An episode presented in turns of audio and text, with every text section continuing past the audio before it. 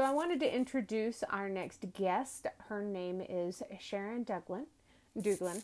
Uh, she's the mother of two adult children, proud grandmother to an adorable grandson. Oh my gosh. Sharon is just amazing. She loves to encourage women to be their best. She's got some really important things to be able to share with you guys. So please um, tune in and enjoy this episode.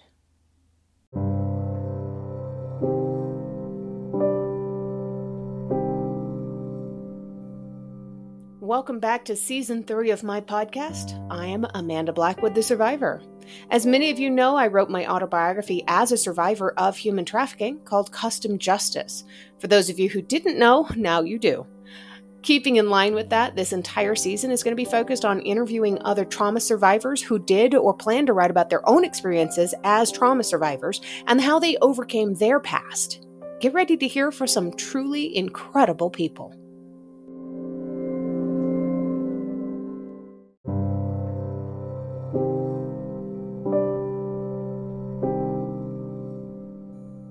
Please hang on for a moment through this brief advertisement. This is what currently pays for the show. Of course, I will also take donations through PayPal to keep the show running, or you can show support by a simple book purchase. I have quite a few out there. Just look for books by Amanda Blackwood on Amazon or Barnes and Noble. Your purchase does go to helping to support local organizations that help fight human trafficking also.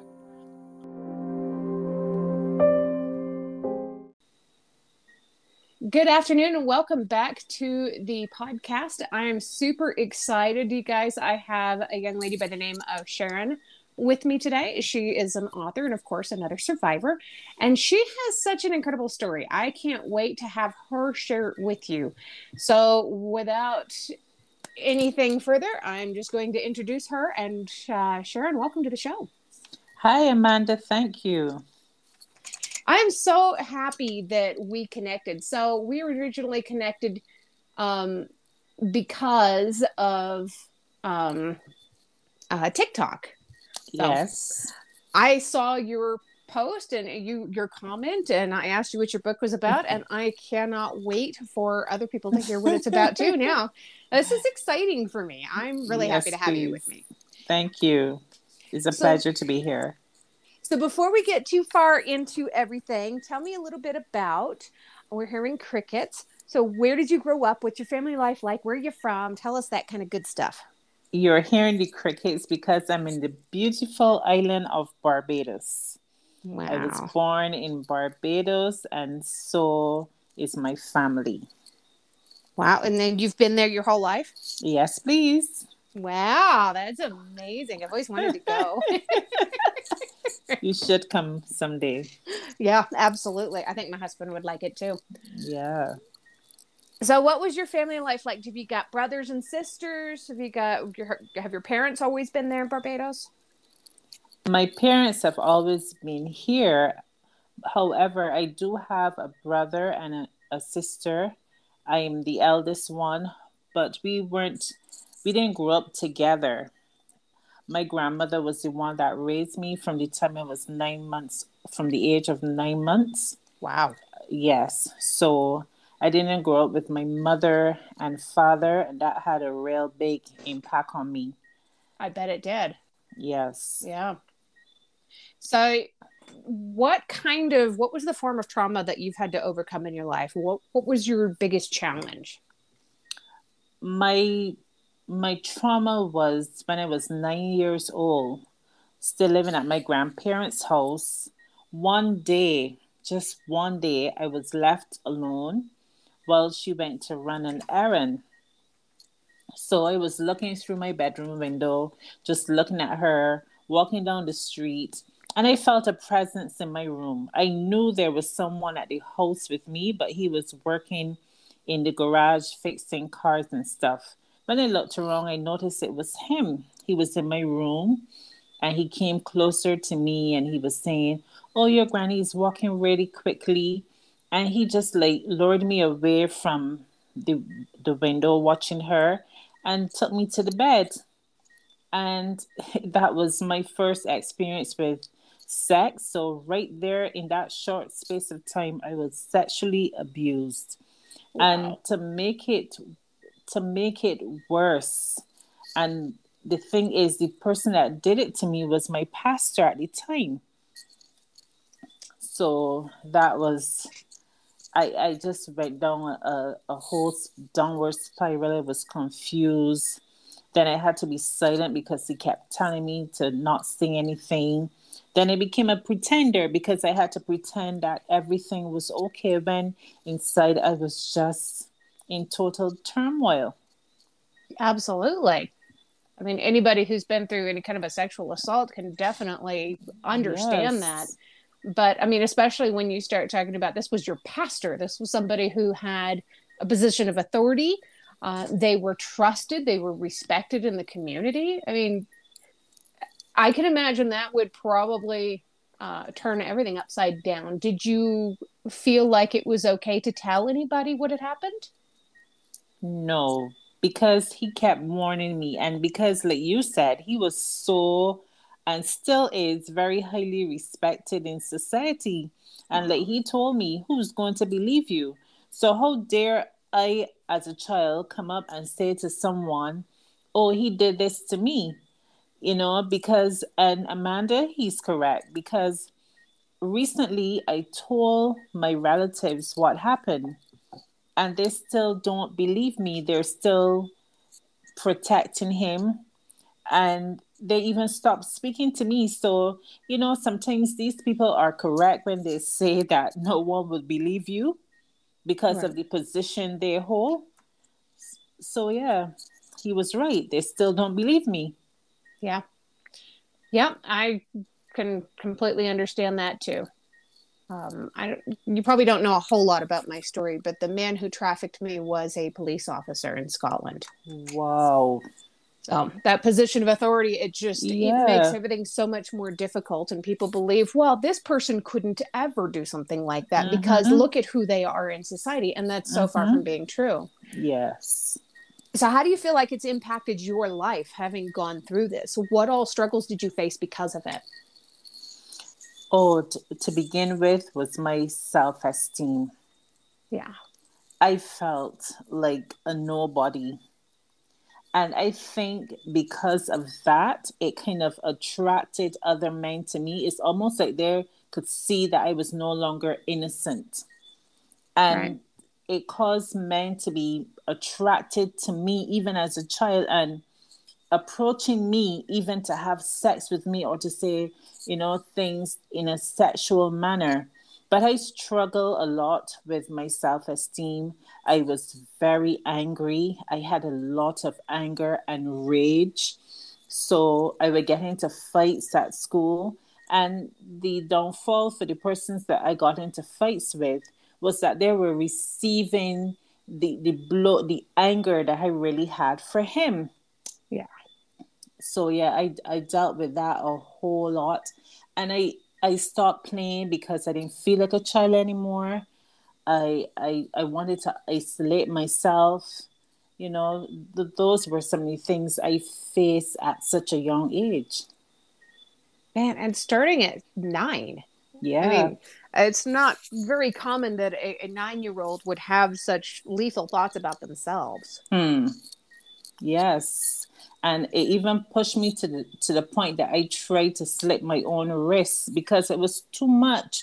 And the thing is, it got too much because here it is. I still have to go to church. I still have to see him. He's still coming at my grandparents' house regularly.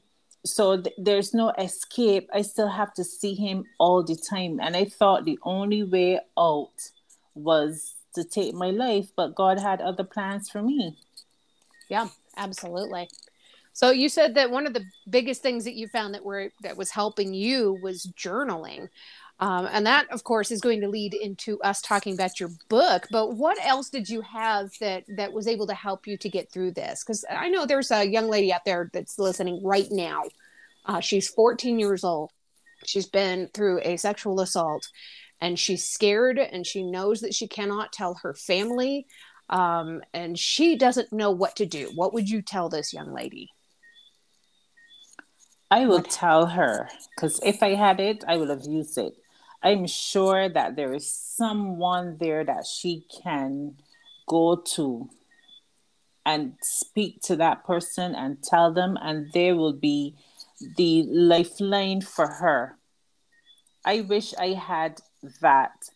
But apart from that, or it could be even your teacher, you know, if I had if I had the sense back then to even tell my teacher, because I had teachers that really liked me and, and took me on like a daughter, especially the wow. female teachers, you know, if I if I had just said something, even if they couldn't go and approach him, at least it would have taken the load off my shoulders. Sometimes yeah. it's just taking the load off and not having to carry the weight of the secret all by yourself. Yeah. I think that that will help. Absolutely. Do you think that your family um, has started to accept a little bit of maybe what happened to you, even if they're not willing to accept who it was that did it?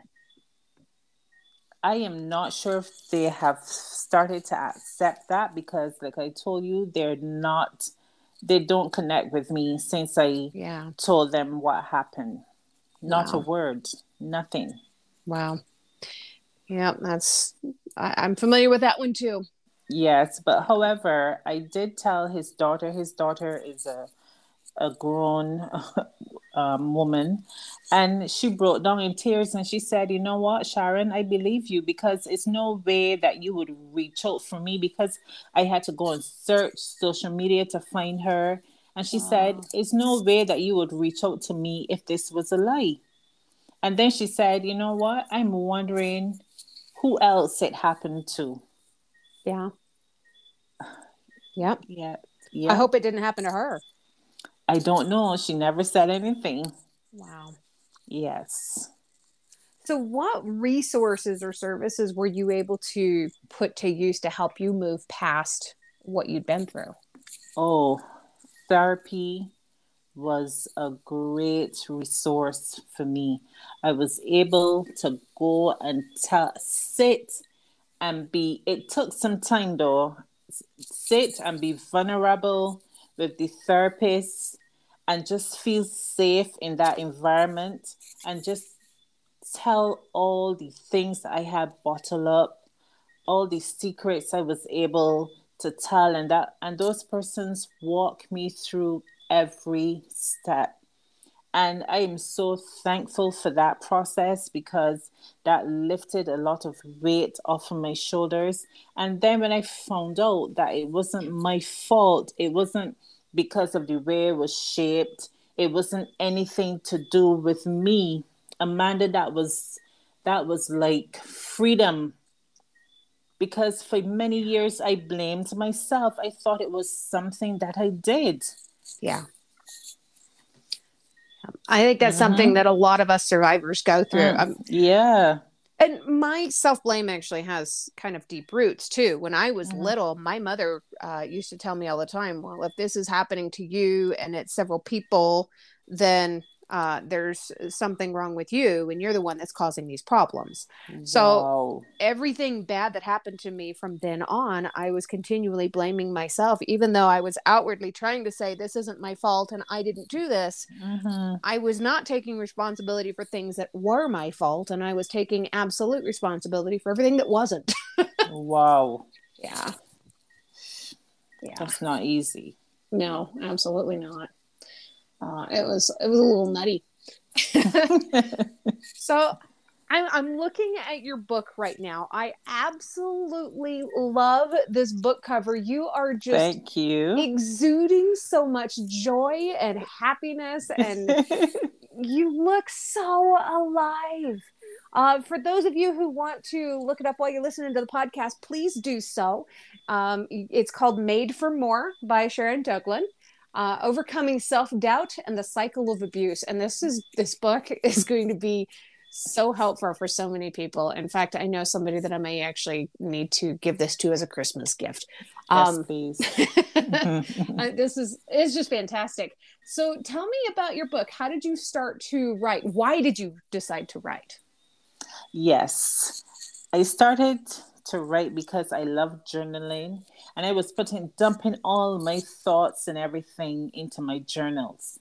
And then I started a small a blog really on Facebook called The Essence of Ronnie, where I would just share some of my personal stories. And then at the end, I would always encourage women, you know, you are made for more. You can get over this, you know, life can be better than what you are going through and so on.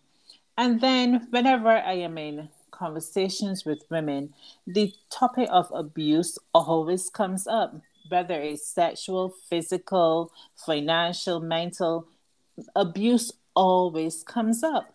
And then they're always so they're always looking around the room to see if anyone can hear them, because they're still keeping a secret. They still want this thing to be kept quiet. And I yeah. decided, you know what? It is time that someone speaks up. And if that someone has to be me, let it be me. So I decided, let me be the voice to the voiceless and put it in a book. And that's what I did. I must tell you that writing the book was not an easy task.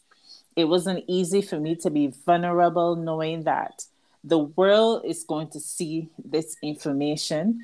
So there were periods that I had to stop. I had to cry it out, prepare myself for the world to see it, and know that when they see it, they're going to come and say, oh, you're so brave. I didn't know this happened to you, because that's exactly what is happening now. So that when they come to me and say that, it wouldn't have the impact on me. Like I'll be looking to cry or whatever, but I'll be at the place where I can help them go through whatever they're facing.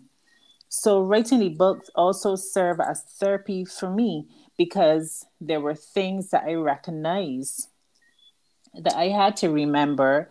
And on remembering them, I had to stop, stop writing, deal with it, process it, and then continue. So it has been a, a way of healing for me, I must say. Yeah. Yep, I did the exact same thing where wow. you get through something really difficult and you have to stop and take a step back yes.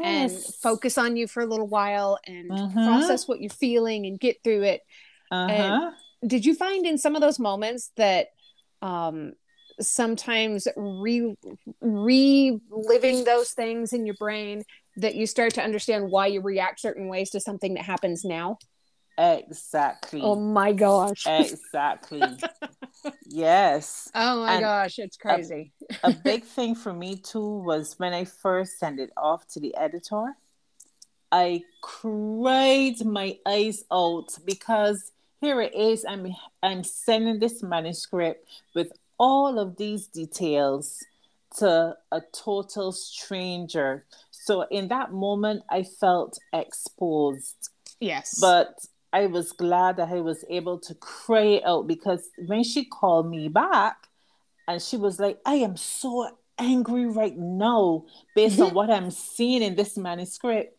And I was able to tell her, I understand. She said, are you sure you're prepared for the world to see this? I said, yes, I went through the process and I'm prepared. That's yeah. awesome. Mm-hmm. Yeah, I tell people all the time, hey, if you're going to read this book, just know that this is going to be a difficult subject. The chapters are short to give you time and opportunity to walk away from it and come back when you're ready. Correct. Correct. Yeah, and yes. it's important to do that. I mean, when you're reading heartbreaking stories or when you're hearing somebody else, it can be a real challenge to get through it. Mm-hmm, I tell people mm-hmm. that all the time in the podcast. You know, mm-hmm. we can, you can pause us. It's okay. Yes. You can come back to this when something hits you a little hard and you're tearing up and your brain's kind of going sideways. It's okay to pause and come back. It is That's true. Fun. Yeah. It's true. Um, so I'm going to ask you here in a moment to do a sample reading from your book, if you're willing to share that with our audience. Sure. Okay. Awesome. Um, do you want to set that up and tell us what part it is that you're going to read to us? I will tell you, yes. What if I read the part about my father? Okay. Can I go ahead? Yep, go for it. All right. This is chapter two, and it's entitled My Father. Let me tell you a little about my father. Between the ages of seven and eight years old, he came to live with us as he was very ill. How ill? I had no idea. I didn't know much about him except that he was handsome, tall, slim, and wore a round boot on his left ankle. I was told that he had fallen from a coconut tree and damaged his foot, resulting in amputation. That didn't stop my that didn't stop him from being an excellent ballroom dancer and a truck driver at Pine Hill Dairy, where he worked for many years. During his illness, my father's urine was bloody, and he was constantly vomiting. He would lie in bed as he had become very weak, so I assisted him wherever possible. I remember him leaning on me as he took feeble steps into the orchard, and that meant a lot to me. Finally, I had my father's attention, though not the way I wanted. At least he was finally around. I would rush home on evenings just to be with him and assist however I could. When I told my classmates that my father was living with us and that he was sick, they found it to be a topic of laughter, and they mocked me when I refused to stay after school to play with them. Should I continue? I'm enjoying it. If you're good with continuing, I, I don't mind you okay. going on a little bit more. They will say things like, go along home to your sick father. You can't even play with us anymore. We aren't playing with you when you come to school tomorrow either. Those were just some of the harsh remarks I received, but that never stopped me from feeling excited. I would speed walk and run just to get home to spend time with him. Being in my father's company began to make me feel less abandoned, but things t- took a turn for the worse. One evening, I got home and the house felt empty. It was an eerie feeling. When I rushed to his room, he wasn't there. My grandmother told me he had gotten worse and was rushed to the Queen Elizabeth Hospital, but that he would be back. I wasn't sure what she meant. All I heard was that he will be back, and I believed that. I wasn't allowed to visit him, however, because I was too young for hospital visits. On the fourteenth of May, nineteen eighty-one, after arriving home from school, I was greeted with the news that my father was dead. Oh, oh my gosh. Wow. That's that's heavy. Yes. How old were you when your dad passed? I was around, probably around ten or so. Oh my gosh. Or eight. No, so no, I was eight. I was eight. Okay. Mm-hmm. So it was shortly before the abuse. After. Oh, it was after the abuse. Wow. I was nine when yes. So my okay. father wasn't around as you know, so it happened after. Wow. So further, I go on to say, what does dead mean? I ponder. I knew what dead meant when it came to the animals that we reared, especially the chickens. But this was my father. He is sleeping in heaven and will never wake up again, my grandmother told me. But you told me he was coming back. I cried profusely. I didn't process his death well. Even though he was ill, I had just started spending time with him. And now he was dead and in heaven. I was livid and felt as though my family had lied to me. Mm. I even began to wonder if he had run off with his girlfriend and her children as he was living with them before he had returned home. All my heart kept murmuring was, he doesn't want you. Cancer not only killed him, but it killed my chance of spending more moments with him. Yes. Wow. Yeah, take a deep breath there. Oh my gosh. Yes, yes, yes, yes. Is it hard to read that kind of stuff out loud? Do you have to relive it again every time? I think it gets better every time I I read it. Yeah. And I've had a lot of years to to process it as well. Yeah. Yes. That definitely helps. Mm-hmm.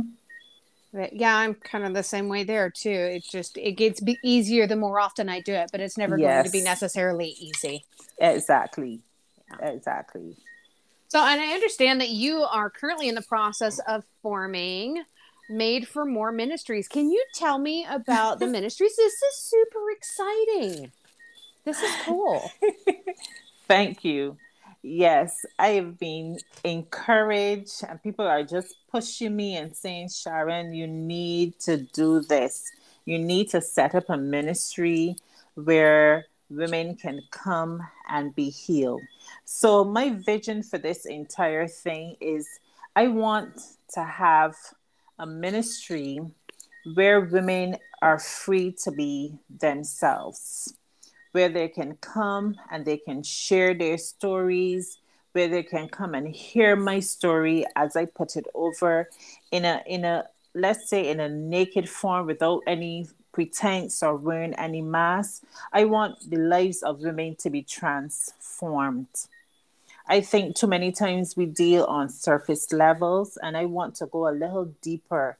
You know, of course, I would need assistance, especially having someone trained, you know, a trained therapist or a psychologist to help me along the way, because sometimes people need, some people like to have people that are qualified in the room, you know?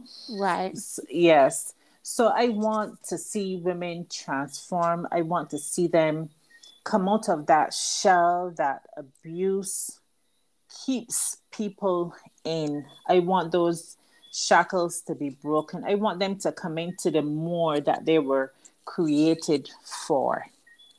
Because abuse tends to put limits on you, and you feel stuck. Until those limits are lifted, until the the clothes are removed from your eyes or over your head, then you realize there's so much more to me. There's so much more to life. So that is where my vision is, and that is what I'm going to be pursuing. Oh, that's a fantastic. That's amazing. I cannot Thank wait you. to see this take off and this to become a way for me to be able to send people, hey, you need help. You need to talk to somebody. I know just the place. I know just the person. Because people come Thank to me you. with that kind of stuff. And wow. I can't wait. Thank I can't you. Wait. So when are you looking at launching? Is that going to be within the next year or so? Yes, please. Awesome. Yes. That's fantastic. Yes. So there's always a couple of fun questions that I love to ask people. And one of them is, who inspires you the most and why? Oh, that's a good question. I I like Oprah. I like that she's the type of person that tells her story. I like the fact that she has struggled and she has made something of herself. She understood that there was more. She understood that she was made for more. And I like the fact that she has not forgotten, that she looks back and she reaches back and lends a hand to those that are in need. Isn't like she's selfish with her wealth.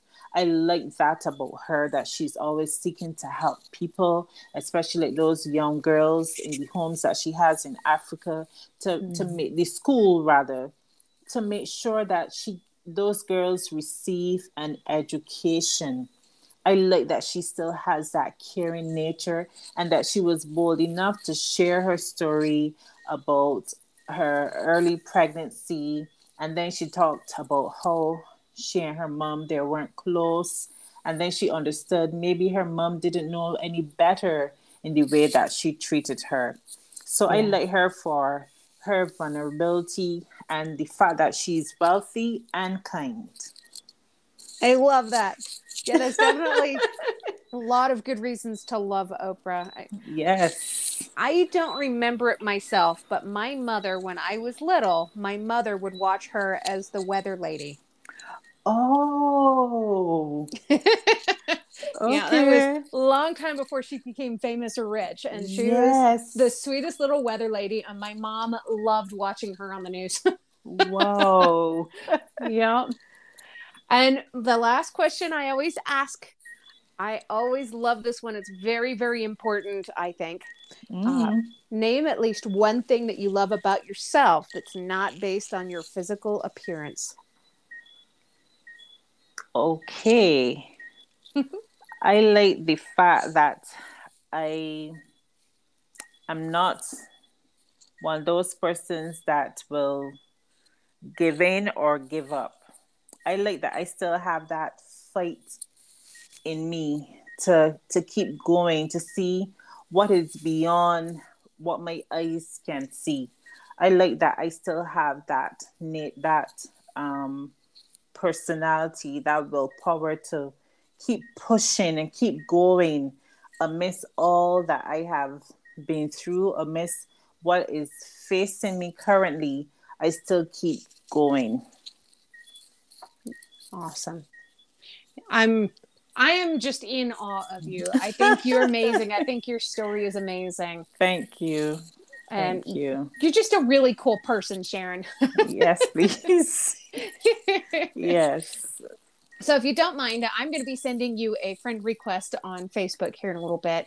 Um, sure. But I also wanted other people to know that there are a couple of different ways that they can find you to learn more about your book. Mm-hmm. Um, can you talk about those a little bit? How can people sure. find you? They can find me on TikTok as Sharon Duglin one. They can also find me on Facebook as Sharon P. Duglin, or on my other page, The Essence of Ronnie. Very cool. Yeah. Awesome. And I'm going to be including links and stuff in the description of the podcast. So if you guys Thank are you. looking for that, then you know where to go. Um, and a direct link over to the Amazon page where you can check out Sharon's book, which is in my shopping cart right now. And as I'm speaking, I just clicked on place your order. Let's hope we can get a few more people to do that for you too, because I would yes. love to see your book take off. I'd love to see your ministry take off. I would love that as well. Yes. Sharon, thank you so much for being with me today. I really appreciate you. You're amazing. Thank you. All thank right. you for having me. Of course. And we will talk to you soon. I'll probably talk to you on TikTok here in a couple minutes. Okay. See you. All right. Thank you. All right. Bye-bye. Bye.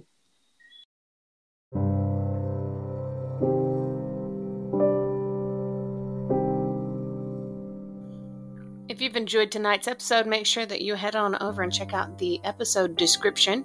You will find links on how you can both support this podcast and how you can actually follow this author on social media, check out their website, find their books, find their blogs. Whatever it is that they provide me with is what I provide in the episode description. So check it out. Go support our people.